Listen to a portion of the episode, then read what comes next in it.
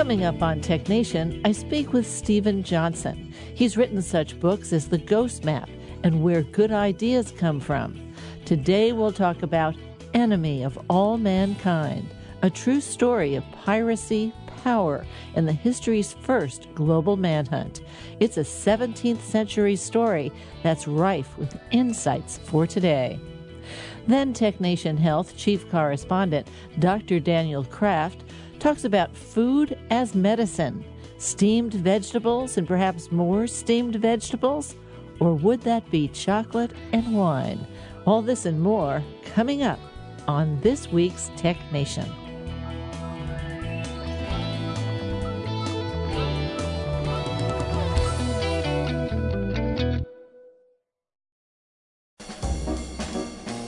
Let's take five with Moira Gunn.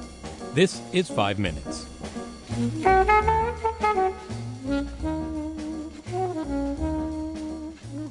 In 2010, I spoke with UC Berkeley professor Ken Goldberg about a project he was working on with the U.S. State Department called Opinion Space. I needed him to be clear. The U.S. State Department wanted my opinion? Yes, they do. Actually, it's a very exciting development because they didn't want it before. they didn't really. Well, oh, they no. did, but they had no way to get it. well, part of it was uh, was Obama and coming in with an agenda to really be much more inclusive, politics 2.0, and all of that. So Hillary Clinton was very interested in casting a wider net. Really getting ideas not only from the diplomats and the experts, but from everyone worldwide. Not just Americans, everybody just, worldwide. Exactly. So it's a very bold, in some way, I think it's a risky idea to sort of open the doors and see what comes in.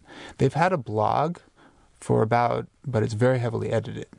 But the problem with the blog is that there's all this text and everybody's got to read all that stuff. To get to the essence of it, you need other tools. And I guess that's where opinion space comes in. Right.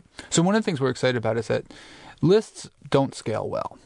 So the example we give is that Mark Zuckerberg gave a announcement about Facebook a couple months ago, and he got 35,000 responses. He's still reading them. yeah, exactly. We calculated it would have taken eight days of reading to just get through that list. So nobody's going to read those.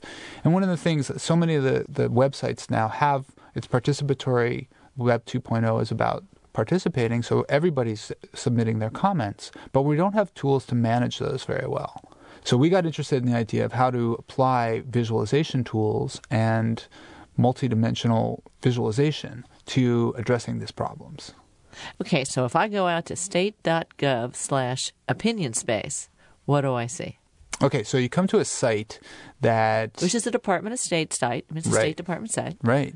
So it's on their website, and what you do is you can immediately participate by expressing your opinions on five topics and those have to do with the empowerment of women, the role of nuclear proliferation. And the way you do that is different than just a binary checkbox like a questionnaire. We're interested in the idea that you can move this your your response is a continuous value. So it's a slider. Right. Strongly agree to strongly disagree, and they all start in the middle, like eh, ambivalent. right. And then you click go.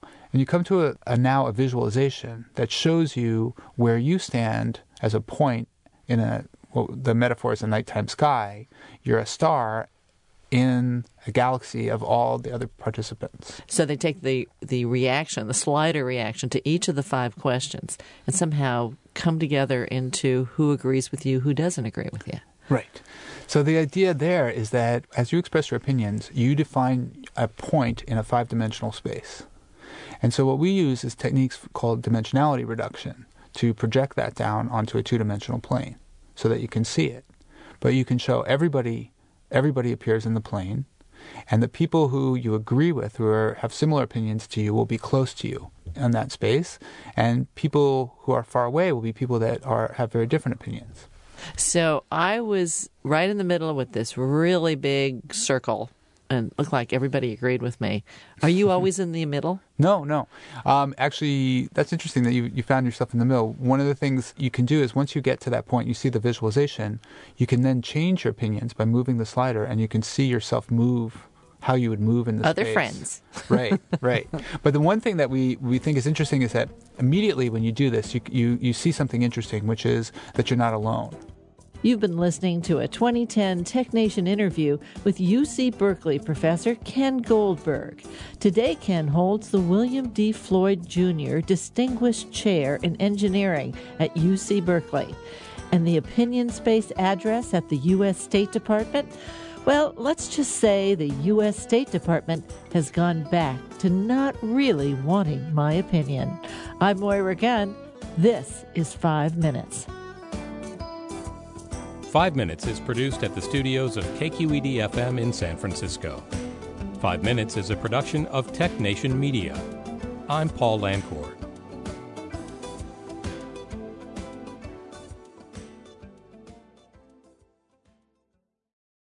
From San Francisco, I'm Moira Gunn, and this is Tech Nation.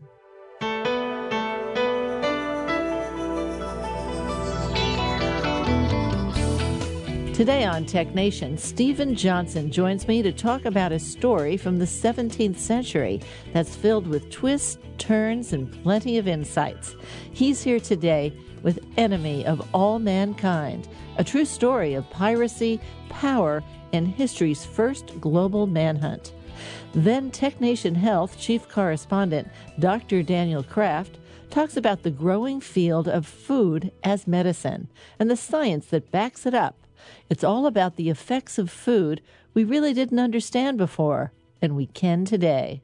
And now, Steven Johnson. Well, Steven, welcome back to Tech Nation. God, it's great to be back.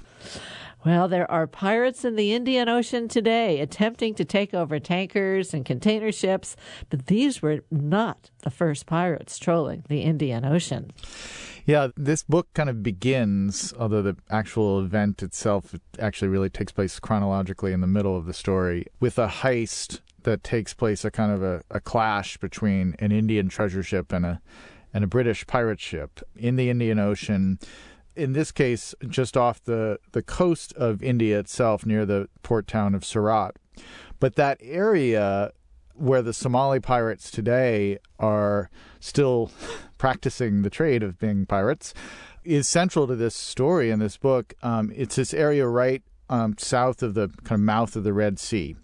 And in 1695, when the events of this book take place, these Indian treasure ships would come down from both from Mecca, where they would go on religious pilgrimages for the Hajj, but also they would trade along the way to places like Mocha. And so it was known that there was immense amounts of wealth coming through this kind of narrow channel and then in the kind of the Gulf of Aden that's right there.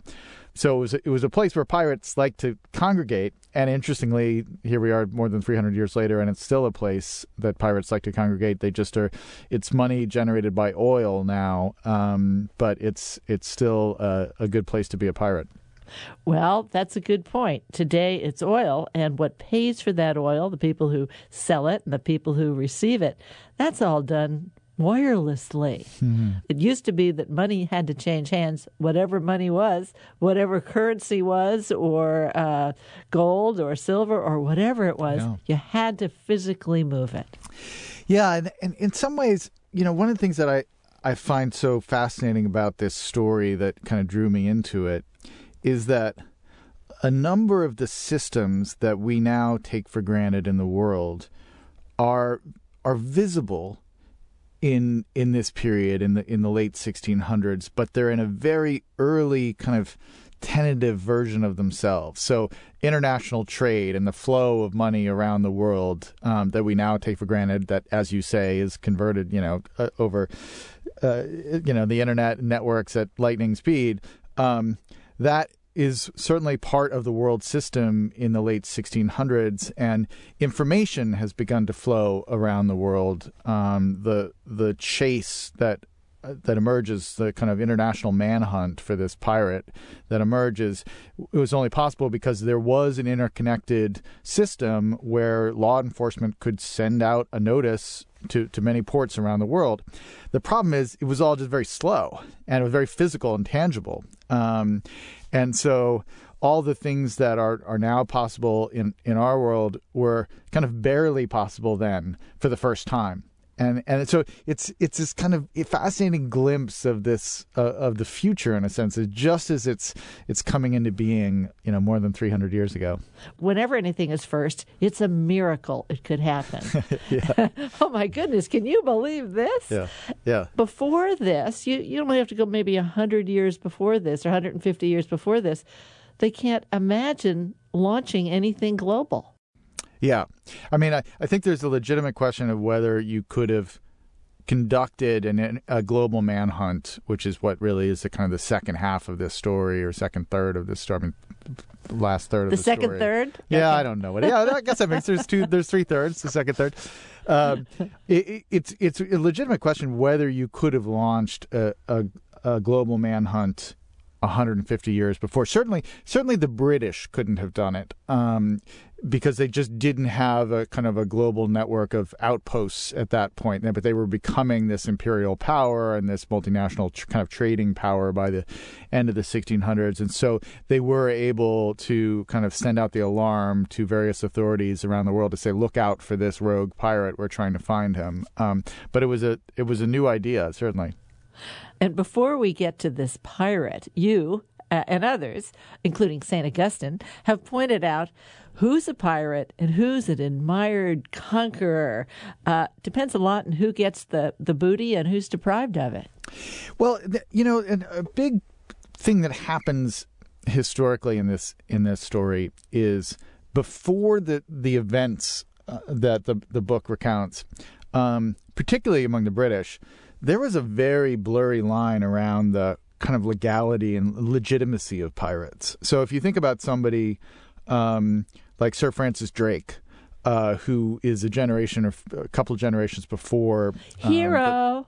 yeah, he's considered a hero. And he, if you look at what he actually did over the course of his, you know, kind of naval career, he was clearly a pirate. Like he attacked a bunch of ships, stole their treasure, like did horrible things to people. Um, but because he was careful enough to, you know, not do that to other British ships, um, he returned as a hero and was knighted and you know became a legitimate member of society and bought a fancy estate and you know seemed to be almost became a member of the aristocracy. And so that was the, the kind of status quo. And it was the difference the technical difference was between being a privateer which was legitimate and being a pirate which was not um, and this the events of this story are really the point at which the, the it triggers a change where the british really have to say you know what we're not going to if we're going to live in a world system of global trade and commerce we're going to have to renounce piracy um, for once and for all Well, let's get to the central character. Let's get to that main story, that main event. Well, it, it begins with a very strange, mysterious figure, and, and one of the uh, you know unusual things about writing this book is the protagonist. He's certainly not the hero.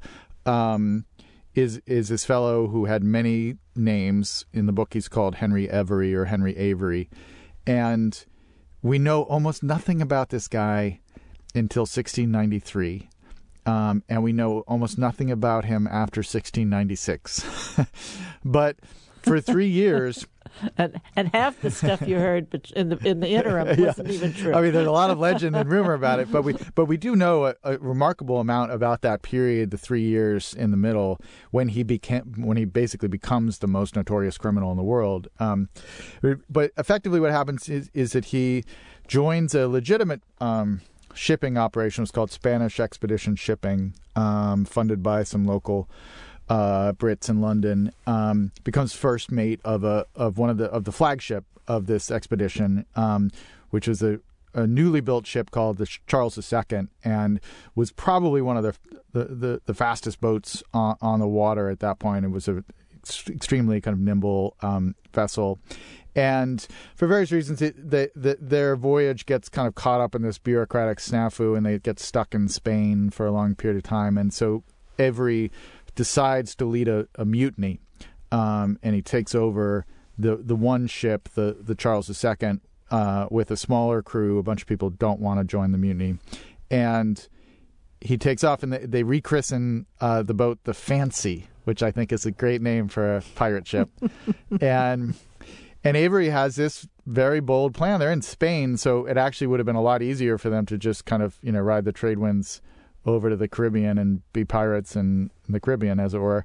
But um, but he has heard word about these treasure ships that are coming down the Red Sea, and so he concocts this bold plan to sail all the way around the Horn of Africa, um, provision for a while in Madagascar, and eventually makes his way into the Gulf of Aden and and around the Indian Ocean, where this this heist takes place.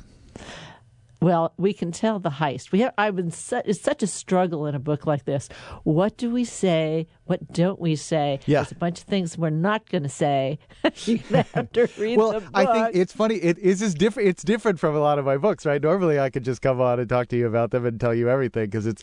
But this one is a little bit of a page Yeah. page turner. we're not um, going to tell but- you what happens to, to Henry. No. Yeah, No? but That- but yeah. but I think I think it is it, the the story of the actual confrontation because it's right there at the beginning of the book. I think it's important to share. So basically, Avery's got his ship. He's got a he's got less than two hundred men on board, and he he runs into this um, massive Indian treasure ship. Um, the the the anglicized version of the ship's name is the Gunsway, um, but in in the original, the the name of the ship translated into English means excessive treasure or exceeding treasure, which is a, is not a good name for your ship if you're trying not to be attacked by pirates, right? You'd think you would call it no treasure here at all. you know, look the other way. Look elsewhere. Anyway, Nothing yeah, to yeah. see here. Nothing to see here. Um, so, uh, by all reasonable expectations, um, the Fancy and Avery should have been massively uh, overpowered. But in this exchange between the two ships, um, this extraordinary kind of coincidence happens where these two events happen uh, dramatically to Avery's advantage. On, on the on deck, on board the Indian ship, one of the cannons uh, explodes. It malfunctions and explodes, and a cannon that malfunctions that way turns into a bomb, basically. And so, uh, a number of people on board the Indian ship are immediately um, killed, and the deck of the ship catches fire, and so on. And just at almost the exact same moment, uh, Avery's men, in one of their first uh, cannon fire, they split the main mast of the Indian ship in two, so that all the the, the Lucky sails kind of shot. descend. Just a crazy lucky shot. Odds of those two things happening is you know one in five thousand or something like that. So. So because of these two things, he's able to overpower the ship. His men board the ship, and what on board it they they find an immense amount of wealth, which they steal, valued somewhere between twenty and hundred million dollars in today's currency. So, arguably one of the largest heists in the history of crime. But in addition to that, and this is crucial to the story, there are a number of religious pilgrims coming back from Mecca on board this ship, including a significant number of women, which was extremely unusual in 1695 to have a significant cohort of women on board a ship of any sort. Um, and so a number of Avery's men end up raping the women, sexually assaulting them, and a number of the women commit suicide, throwing themselves overboard to avoid being defiled by the pirates.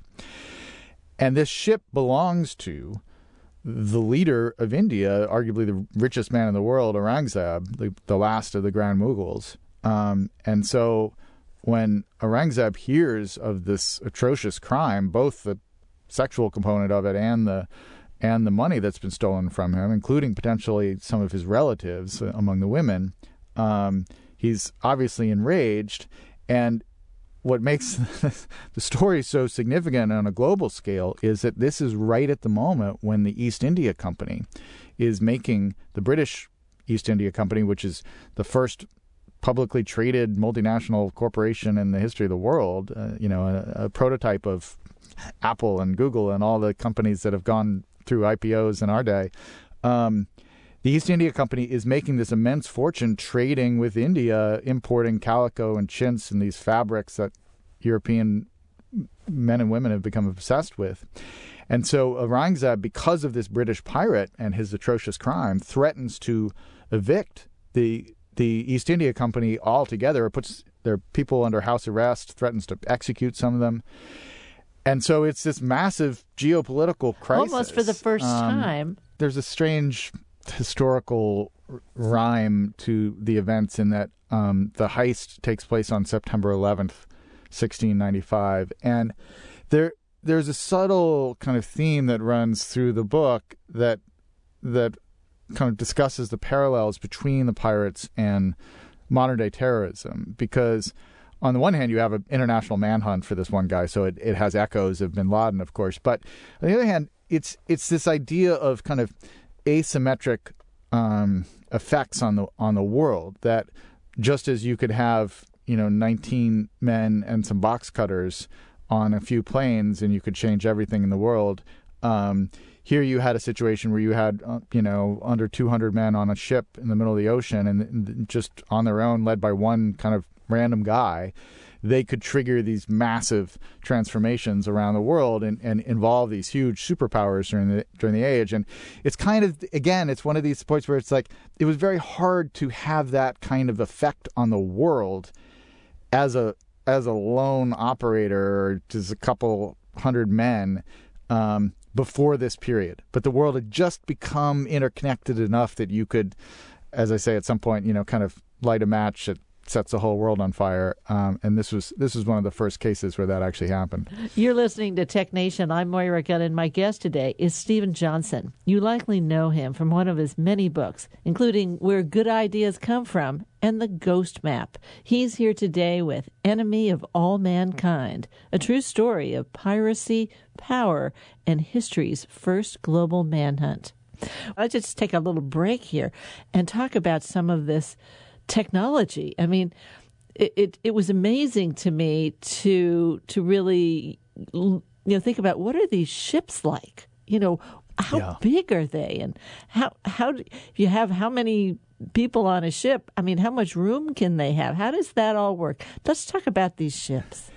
It, it was it, it, it's a very extreme experience, and and particularly for Avery and his men, once they um, committed the crime, they basically avoided uh, any ports of call, sailed all the way back around to ultimately to the Bahamas without. They they made one quick stop in Reunion, just off of uh, Madagascar, and then sailed all the way around without stopping anywhere. So if you think about, you know, that kind of voyage over months at a time um, on this little, you know, again, it was it was very sleek for its age, but it's a you know a couple hundred feet, whatever it is, 40 feet wide. How many, when they came back, were on that ship, do we figure? Uh, when they, the, a bunch of them left at reunion. Um, and then I believe that they had, I can't remember this off the top of my head, but I believe they had about 150 men.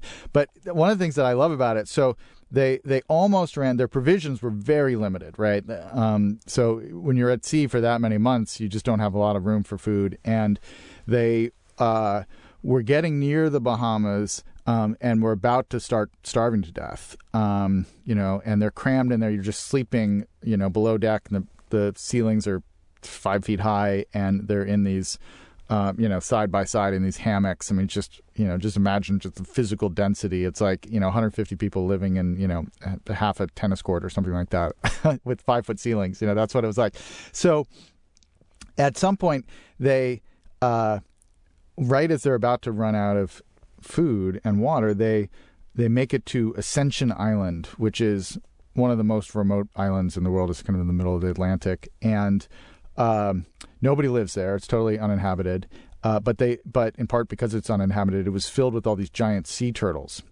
And so they were like, oh, okay, we're not going to starve to death because we can eat turtle meat for the rest of this voyage. So they grab a bunch of the turtles, and that's how they survive. But a few of the pirates on board the ship are so afraid to to go to the Bahamas because the Bahamas are controlled by the British. And so they think, listen, we don't know what's waiting for us there. We're going to show up in the Bahamas and we're just going to get arrested and hung immediately. Like, why would we do that? And so a bunch of the pirates choose to stay behind on Ascension Island, which is just incredibly remote. And that, that's how afraid they are of the law that they would rather just live with the sea turtles, castaway style. Uh, and I don't, I, um, uh, in case this is your follow up question, I do not know what happened to those pirates, but I thought it was striking that they, that was the choice they made. Well, one of the things that uh, comes to the fore here is how hard it is to find out information about all this. How did you research all of this? You know, I, it, it's an interesting story. I mean, there is a lot of ambiguity about some things in it, and part of, in a way, I think the fun of the book is talking about the things we don't know. Adds in some ways some some mystery to it, but. Uh, but but there, there there's a very important. I was lucky in some sense because, without giving away too much, um, there's a there's a big show trial that happens in the last in the last third of the book, in the last kind of act of the book, um, where a number of the pirates are who are caught are are put on trial in London, and because the British government wants to make a, an announcement to the world saying we are renouncing piracy, you know, please forgive us and forgive, you know, we, we do not support these people. They want to publicize the trial, and so they hire a, publisher to create a kind of verbatim transcript of the entire trial. And there are also a number of depositions that were taken that also became part of the public record. And so in this trial, a number of the pirates testify. Um, we know every word that was spoken in the trial. And during the depositions uh, and their interrogation on the stand, they describe all the major events of the voyage from the mutiny to the crime, including scenes with actual detailed dialogue you know, where Captain Avery turned to me and he said, blah, blah, blah. And so for me as an author, I mean, I have a like a I have a searchable PDF of this trial transcript um, that is just sitting on my desktop, and it means that I in all these scenes in the mutiny and other points I can quote dialogue between the characters without making a word every line of dialogue quoted in the book is is based on actual direct testimony from the participants which is very unusual i think you can imagine for events that took place more than 300 years ago. Um, so it's a, it's a funny combination of there are some serious mysterious blank spots on the map of this story and then moments of incredible clarity uh, almost kind of cinematic realism that you get to do as an author which made it a lot of fun to write and of course, when you get cross testimony, you start to get a timing to the dialogue, you know, which you would yeah. get in real life, you know. Yeah, no, exactly. You get, and you can see there's the you know it, it, becomes kind of sad in a way. The pirates are not supposed to be sympathetic characters in many ways, but there are a couple of them who arguably got kind of roped into it and did not actually want to go off on this mission. And on the stand they have this you know maybe it's an act but they have this kind of mournful presence. And they're clearly they're not educated and they're surrounded by the I mean it's almost like the, the Supreme Court today had gathered to try these pirates except that the judges were also the prosecutors because the whole system was arrayed against them and you can see how just kind of intellectually you know overpowered they are in this in this situation so it's it's a very it's an intense scene. You've been listening to Steven Johnson, the author of Enemy of All Mankind, a true story of piracy, power, and history's first global manhunt. We'll talk more after a break.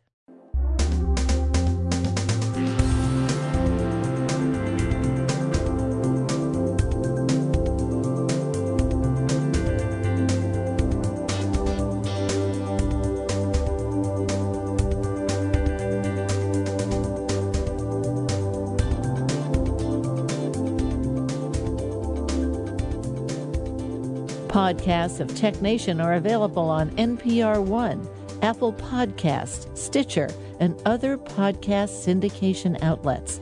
Direct links are available at technation.com. In the second half of our show, TechNation Health Chief Correspondent Dr. Daniel Kraft talks about the growing trend of looking at food as medicine. What's good, what's bad, and what we're only guessing at. Stay with us.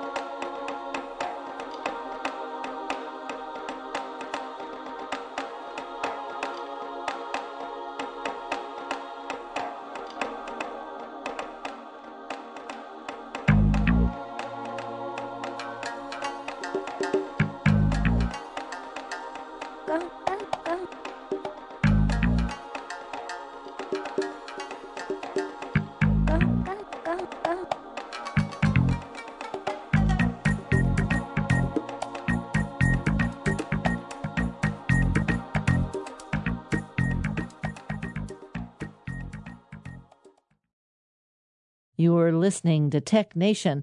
I'm speaking with Steven Johnson about his book, Enemy of All Mankind, a true story of piracy, power, and history's first global manhunt. The other document that's in there that I found, so I got obsessed with, is um, there's a there's a letter that Henry Avery writes, um, in a sense, to the general public, basically to to b- before he commits a crime that he's got his plan and he basically is sending a message to other British ships saying I'm I'm not going to attack you. Just let me do my business here and I promise not to attack you if you put this sign up on your you know with uh, you know if you put if you hoist this sign up as, as some kind of symbol um, I will I, I will you know not attack your ships.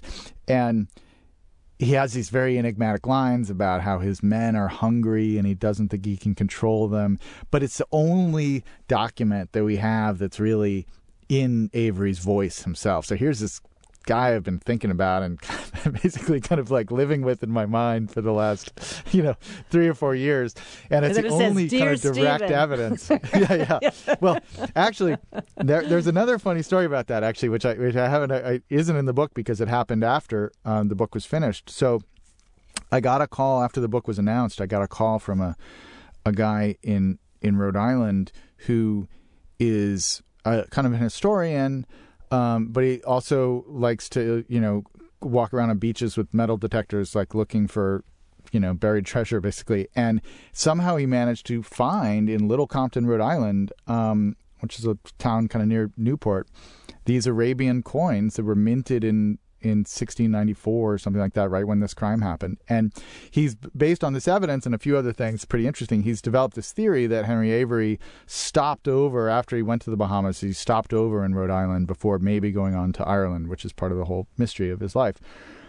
And he sent me this information about a paper he'd written and all that and you know i'm wondering what you think of this. It was very nice. We had a nice correspondence. But the thing i thought was so funny was my wife's family is from rhode island and and w- lived there during the like original settlers in rhode island. Um, and so what i wanted to hear from this guy was uh, henry avery went to rhode island and changed his name to robinson and turns out I've been raising his great great great great grandchildren after all this time. And that apparently is not true, unfortunately, because that would have been Ah, a great story. But So, so close. close. So close. We have no DNA, so what can I Yeah, yeah. What can I can't say? Figure it out. Maybe, maybe it is. Maybe could be. It could be true, ladies and gentlemen of the jury. Maybe. now, of course, I'm going to ask you about the media. Let's Yeah. talk about the media then, and and what happened because it you know you can't do a global manhunt without the media. Yeah. Well, in in a sense, the the the history of piracy from this period is is very intimately bound up with the emergence of n- new media systems in that period as well. So you you basically started to see for the first time this what we would now call kind of tabloid media of you know uh, salacious stories of crimes and um, celebrities and things like that. But the problem back then is um, there really were no celebrities, right? There weren't a lot of famous people you could write about. There were, you know, kings and queens and, you know, maybe some political figures like a town mayor or something like that and an archbishop or something like that. But you didn't have like a thousand reality TV stars that everybody knew or athletes or things like that. And so, but there was clearly this market if you could write about people and what they were doing that would be interesting. And so criminals were central to these early forms of tabloid media, and pirates were some of the most famous criminals of the of the time, and made even more famous by these early media kind of entrepreneurs. And this was helpful to the pirates because if they developed a reputation for you know kind of bloodlust, then when they attacked a ship and somebody said, "Oh, that's Blackbeard. I've heard about him. I don't want to mess with him. Here's here's my exceeding treasure. You can take my treasure. I don't want." So they were they were useful to each other in that sense. But the other thing that I love is the the uh, primary way in which some of these stories were transmitted um, on the on the streets of cities is they were sung. Um, so they would print out these kind of broadsheets with the news of a terrible crime, but they would write the news in the form of verse and they would set it to the tune of kind of popular folk songs.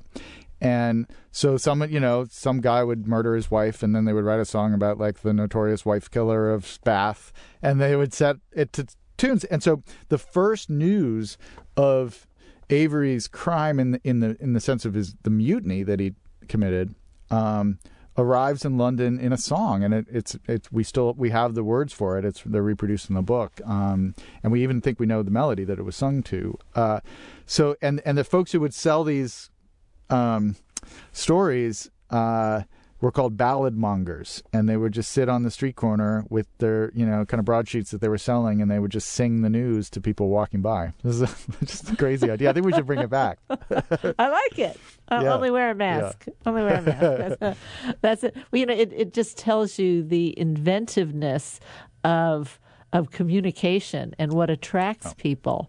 Um, Yeah. but also uh, we forget how few people could actually read. Um, Yeah. The uh, uh, one of the roads in Washington D.C. as you go up was really the post road, and the they, the ships would land and they they put the post you know on various you know tack it up up all the way up the street, and uh, you know for people to read, but frequently somebody would be there to read it, and even Thomas Paine's Common Sense, which you know was we were always told was a pamphlet, and this meant so much to you know the colonies, and the truth was it was written to be read out loud. Yeah. In, And- in in in bars. That was a big. That, I wrote about that a little bit in, in my book Wonderland because it's talking about the importance of those kind of informal spaces like bars and, and coffee shops and things like that. And so a lot of common sense. Let's bring that back, Steven. I know, I know. People reading aloud in bars. I mean, if they can read aloud in Zoom chats, they can read aloud in bars. I don't see why they can't do that. I got your next book here. I want to hear it in a bar near me. exactly.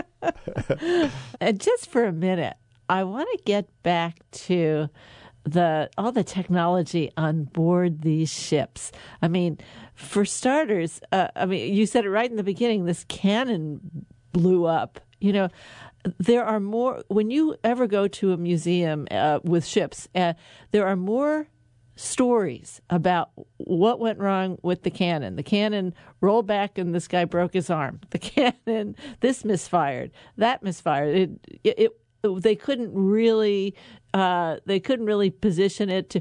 It's like, why did they have cannon at all? You want to say? Yeah. Yeah, I mean, it. Well, first, of all, it's an incredibly heavy thing, and so and and then you have a ship that is rocking back and forth with the waves, and so the idea of you know kind of taking aim with this thing and like trying to. That's why the the actual shot on the mainmast is so miraculous because it's just the idea of being that precise. You're Huh? just kind of pointing, pointing in the direction of the other ship and hoping something happens, and every now and then something happens. But and then they think with with the cannon that explodes, it can be that can happen with improper maintenance, basically, where it's not cleaned properly between firing, and there's a whole system that you had to have to kind of clean it after you fired it. Um, or it could have been an imperfection in the way that it was made. There was just a little crack there that survived, you know, multiple rounds of firing and then finally failed. Um, but either way, once it once it fails, basically, you know, a cannon is just an extremely channeled explosion. So you've got all this explosive energy, and you just kind of send it straight down this one chute. But if for some reason something breaks, all that energy just goes off in all all the different directions, um, with the shrapnel of the cannon itself exploding, and that's why it's so so incredibly deadly. And after the first uh, firing, it's so hot Yeah. that a whole lot of properties change. Yes. Yes. I mean, it's just. I mean, You might get one off, and that'd be just fine. But the second one, yes. No. not so much. It's amazing. It's amazing. the other thing that I, you know, honestly, I didn't get as much information on as I'd wanted. It was one of the things on my kind of checklist that I never fully researched as much. But the navigation prowess. Uh, on got this to Ascension I mean, they, yeah, that they got to Ascension Island is crazy. But just you know, just heading off um, on on a voyage where it had not been planned that they were going anywhere near the Indian Ocean, right? They whatever was on board that ship in terms of maps and everything else was was designed to go to the Caribbean and Spain and come back and all that stuff. So that they were able to do all of these journeys. I mean, Avery was apparently a um, you know, we we think he was a pretty experienced sailor. Um, but I was curious, and it just wasn't able to find out whether he had some kind of genius navigator with him. Um, because and and and really understanding a little bit more of like what technology they would have used to navigate. Uh, I just I, I'm I'm sure there's uh, if I ever write a uh, in a sequel, I'll dive into that a little more. How did you get onto this? How Uh, did you find this? Yeah, it's a funny thing. I, this has happened to me a couple of times actually. Ghost Map, the book that you, you mentioned briefly, it was like this as well. Um, I had the idea for the structure of this book years before I had ever heard of Henry Avery. So I wanted to write another book like Ghost Map that has ostensibly a single narrative, right? I mean, my books always go off in different directions, but uh, unlike a book like Where Good Ideas Come From, for instance, um, you know, this is a book that's got a plot um, and a beginning and a middle and an end. Uh, but I was thinking that it would be interesting to write a version of that where you had one event that took place in a very short amount of time, and you could start the book with that event and then go back in time and describe all the forces and events, maybe going back thousands of years potentially, that led to that moment. And then the second half of the book would be all the consequences of that event that went off in all these different directions. And I didn't, you know, I didn't want it to be something like Lincoln's assassination. I, mean, I wanted it to be something that people hadn't really heard of that nonetheless had an important impact in history.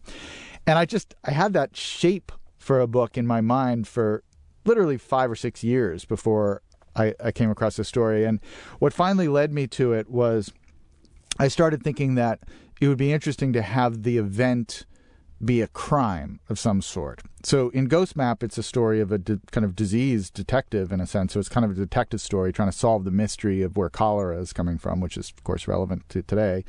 Um, and so it had that detective story. And I thought, what if there's a crime story? Because once you have a crime story, the reader, even even if you take them in a big journey across the world and through history and through technology and all these different things, there's the structure of the crime story that that they recognize and will keep them reading because something bad has happened and the law enforcement are looking for this person and there's a trial. All those things are familiar. So that led me to. Then I started just researching famous crimes from history or interesting crimes from history, and eventually found my way to Avery because it is considered arguably one of the most lucrative crimes. Um, and and honestly, when I first read his story, I thought this is clearly the book. It's just has somebody already written it. Was my was my only concern. yeah, darn. uh, but uh, but it, yeah, it was it was once I saw it, I was like, this is the story I've been looking for for the past six years. and then you got the the the depositions and the uh, transcripts from the trial. Wow. Yeah, yeah. Because I, I, I actually didn't fully realize the trial was going to be such a big part of it, um, and was worried about because there is some ambiguity in, in what happens in the end, and and so for a while I thought it's going to be a great story, but maybe the ending's not going to be totally satisfying. And then I realized how good the trial is, and one how detailed the information I was going to get on the trial was, but but also there's some twists in the trial that make for I think really. Um, fun reading and and and that part of it I really didn't know actually until I started until after I'd sold the kind of proposal to my publisher I uh, you know and dug into it I was like oh it's even better than I realized which is always a good sign with your when your book Yeah. is improving the more you you dig into it As opposed to, Yeah. gee, it sounded exciting at first, but you don't they look at you, don't and say it's that. really I've, boring. I've had yeah, I've had one or two that have gone like that too so you don't want like that that. and, and there's so much you, you, you bring in the uh, the the greater ideas of what what the implications were uh, in, today's world from this incident. You draw that larger, and I keep thinking, and I'm sorry, but even independent of your book, we have this confluence of of pandemic. We have all of the social media, the technology, the communications. We have it's going to be really interesting 100 years 200 years from now to look back and see this perfect soup of of things coming together uh, that we're experiencing now Yeah. Well, I was thinking about, I mean, on some level, I think this book, you know, it is really a story about globalization and, and of course, pandemics, it's built right into their names, like they are about globalization as well. And the world becoming more interconnected um, is, is what drives the events of this book. And, certainly what are driving the events of uh, uh, of this year. Um, so it's it, it's why it's a little it's a kind of a prehistory of the modern world in a way, a little glimpse of it coming into coming into being for the first time. Well, Steven, always a pleasure. Thank you so much, and I hope to see you again, whether you're you're in your closet at home or we're in person. Thanks. Thank you for having me back. My guest today is Steven Johnson. His book is Enemy of All Mankind, a true story of piracy, power, and history's first global manhunt. It's published by Riverhead Books. I'm Moira Gunn. You're listening to Tech Nation. We all eat food every day, but what do we know about the food we eat? Which particular foods might help us to the extent we would consider them medicine. TechNation Health Chief Correspondent Dr. Daniel Kraft. Well, Daniel, welcome back. Great to be back. Okay, now, people have often said that you are what you eat, but every time we get sick, we say, Give me a drug. Can we eat our way into health and we really don't need drugs? Or is that just kind of an old wives' tale? Well, I don't think it's an either and or, but we are entering this age where we can really recognize and understand food as medicine. And it goes back, actually, not a new idea, to Hippocrates, the famous Greek physician who said, "Let food by thy medicine, let food be thy medicine, and medicine be thy food." Um, and we're recognizing now that our our food and our nutrition, particularly our our lack of good nutrition, is killing many of us. Uh, by some estimates, um, it's the poor diet's the leading cause of mortality in the United States uh, causing more than half a million deaths per year and five million deaths around the world. So, improving nutrition arguably would make the biggest impact on our healthcare system. I mean, 250 billion or more around cardiovascular disease, uh, 327 million on diabetes, more than almost two trillion dollars a year on our cost on obesity, and all those are tied back to our, our nutrition and our dietary risks. Um, you know, not enough fruits and vegetables, uh, too much processed foods, etc. All drive this. So we can start to now understand food as medicine and, and science in new ways, and hopefully bend that curve uh, to optimize health for everybody. It, not just the health of individuals, but even the health of the planet. Who's looking into this? I mean, this is a scientifically, how do you study it? I mean, it's obviously broad. It's harder to, to compare. Uh, it's, it's, straightforward, maybe to do a clinical trial around a drug and an outcome, but we're all eating many different things. Uh, so, you know, to, to measure food as a drug is a challenge.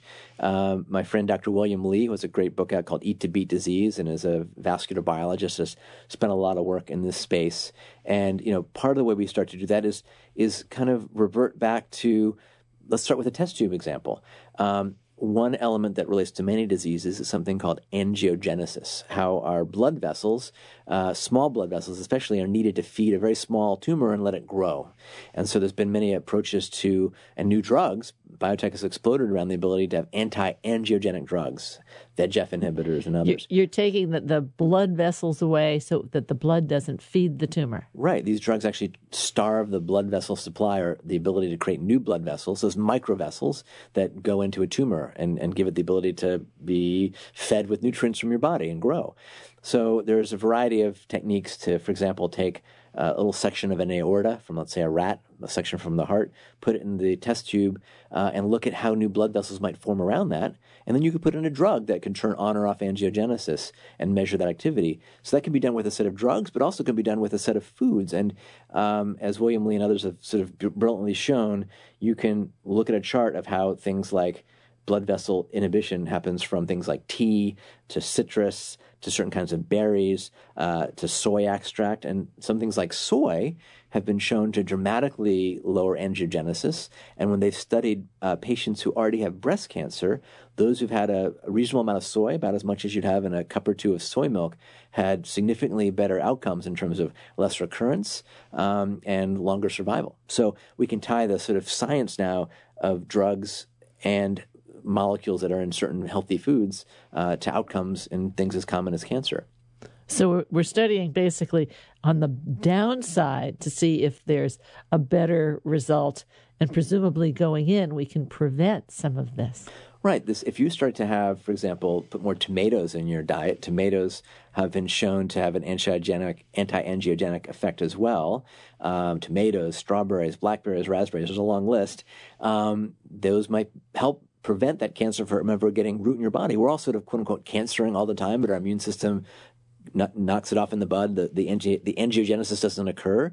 So if we're having a healthier diet, particularly with foods that have anti-angiogenic activity, that again is looking to be quite preventative.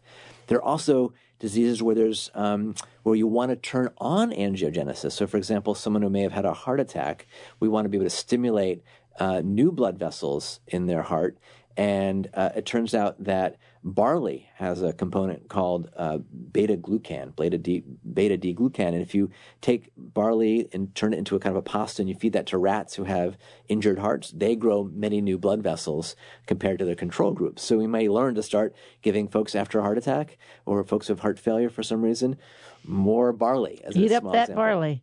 and, it, and it's this is complex because we know let's say even recovery or prevention of heart disease uh, is not just about putting the stent in. Our, our, friend Dr. Dean Ornish has pioneered sort of the idea that it's diet, often a vegan diet, partnered with partnered with things like yoga and meditation that can even reverse heart disease. So it's it's not like there's no silver bullet. Like just eating uh, more tomatoes or barley is going to cure things, but combining modalities can help prevent and often reverse uh, certain diseases. And when we use those in combination, uh, hopefully play a, a role in therapy when I went to medical school, I think I had like two hours of courses on nutrition.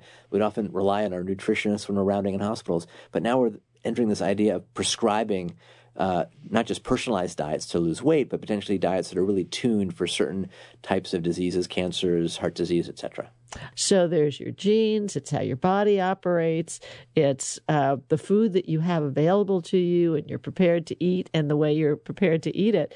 I mean, all of these things come together and have to be looked at. So it's a little more complex, I think, than we ever like. What do you want for lunch? No, no, it's a it's a bigger picture than that. Yeah, and where do you get your lunch? Do you have a uh, mar- food market from local farms uh, down the street from you, or are you in a relatively food desert where your only options are, are processed foods a, or fast foods, for example? Um, it might mean listening to uh, your sweet tooth and drinking more chocolate. It turns out that cacao uh, is is uh, quite powerful in stimulating adult stem cells to, to move into the bloodstream.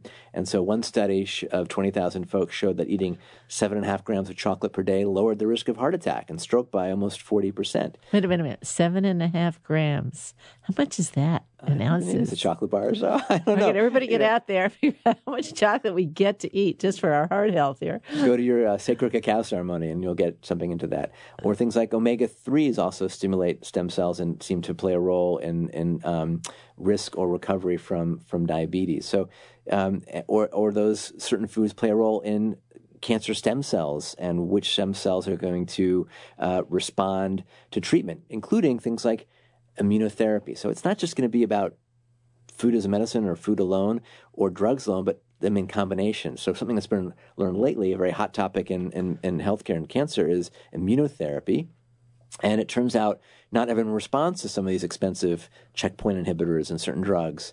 Um, it turns out that your microbiome, the, the bugs in your gut, the, the sort of 30, almost 40 trillion uh, bacteria that we have in our gut, uh, are different. They're driven mostly by what we eat.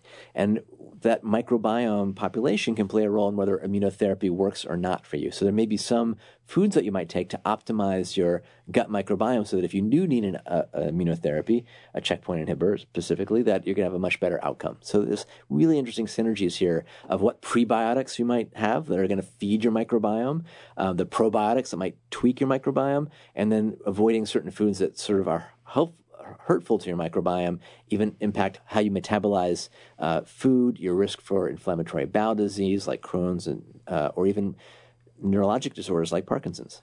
Now, let me just ask you: We have our genes, we have our our DNA, we have the RNA that expresses it. We're producing proteins. That's that's our body, our machine of our body. Can we really affect what we're born with? Well, we're born with pretty much one genome. Uh, so you can get your genome sequenced today in 2020 for less than $500, which is pretty amazing. But it's more important what genes are turned on and off, the epigenome. So now we can measure our proteome, which which genes are on and off, which proteins are in our drug in our blood. You might have started with the program, but it doesn't. It actually doesn't produce anything. Right. As an example, Yeah, or so we- produces a malfunctioning protein. Right, and we're learning now that we can potentially swap in and out genes with CRISPR type technologies, and and ideally, as we can now measure our microbiomes, our genomes, our our um, metabolome. You know, you can now have a connected blood sugar, a blood uh, device that measures your blood sugar continuously. We're starting to personalize our diets. If instead of the fad diet of high fat or low fat or high carb or low carb or keto, you know, Moira, right, you might need a very different uh, tuned diet than I would to optimize some elements of your health. And we're even seeing companies now offer to check your nutrigenomics and send you vitamin pills that are optimized to you, which I still think is not that relevant because most multivitamins you pee most of it out anyway. But more relevantly, We'll let you get away with that word in this system, Sure. because it's really important. it's a technical term. But now there's these new sort of food delivery services where they'll drop off, you know, almost prepackaged meals that you can sort of finish cooking at home. I've seen some companies, one's called Fix, where they're fixing your diet to match your microbiome and your other data, and they'll deliver those very personalized meal kits to you that match you and what your family might really need to do to optimize your diet or in some cases respond to certain diseases. well, we got a long way to go here, don't we? It's still sometimes it's pretty simple. Eat your veggies um, and uh, avoid uh, Twinkies. Um, everything in moderation, as I always say. It's, and- Twinkies in moderation. yeah. and you have an extra excuse to have dark chocolate now with the flavonoids in, in cacao.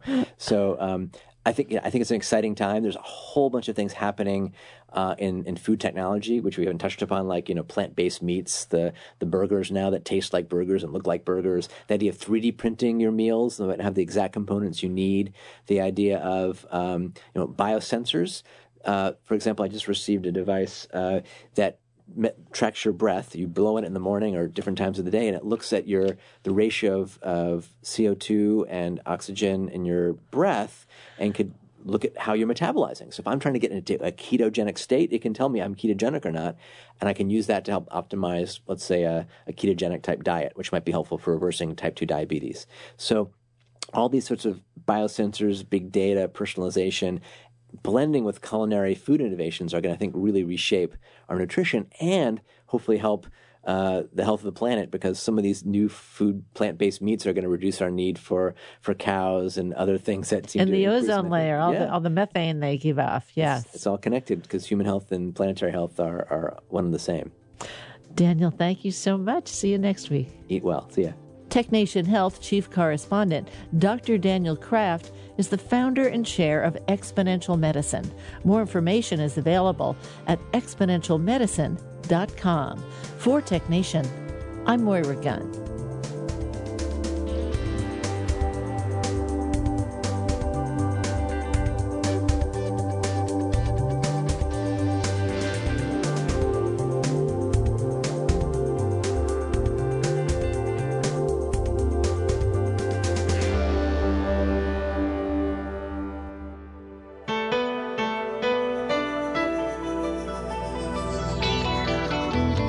Tech Nation and its regular segment Biotech Nation are produced at the studios of KQED FM in San Francisco.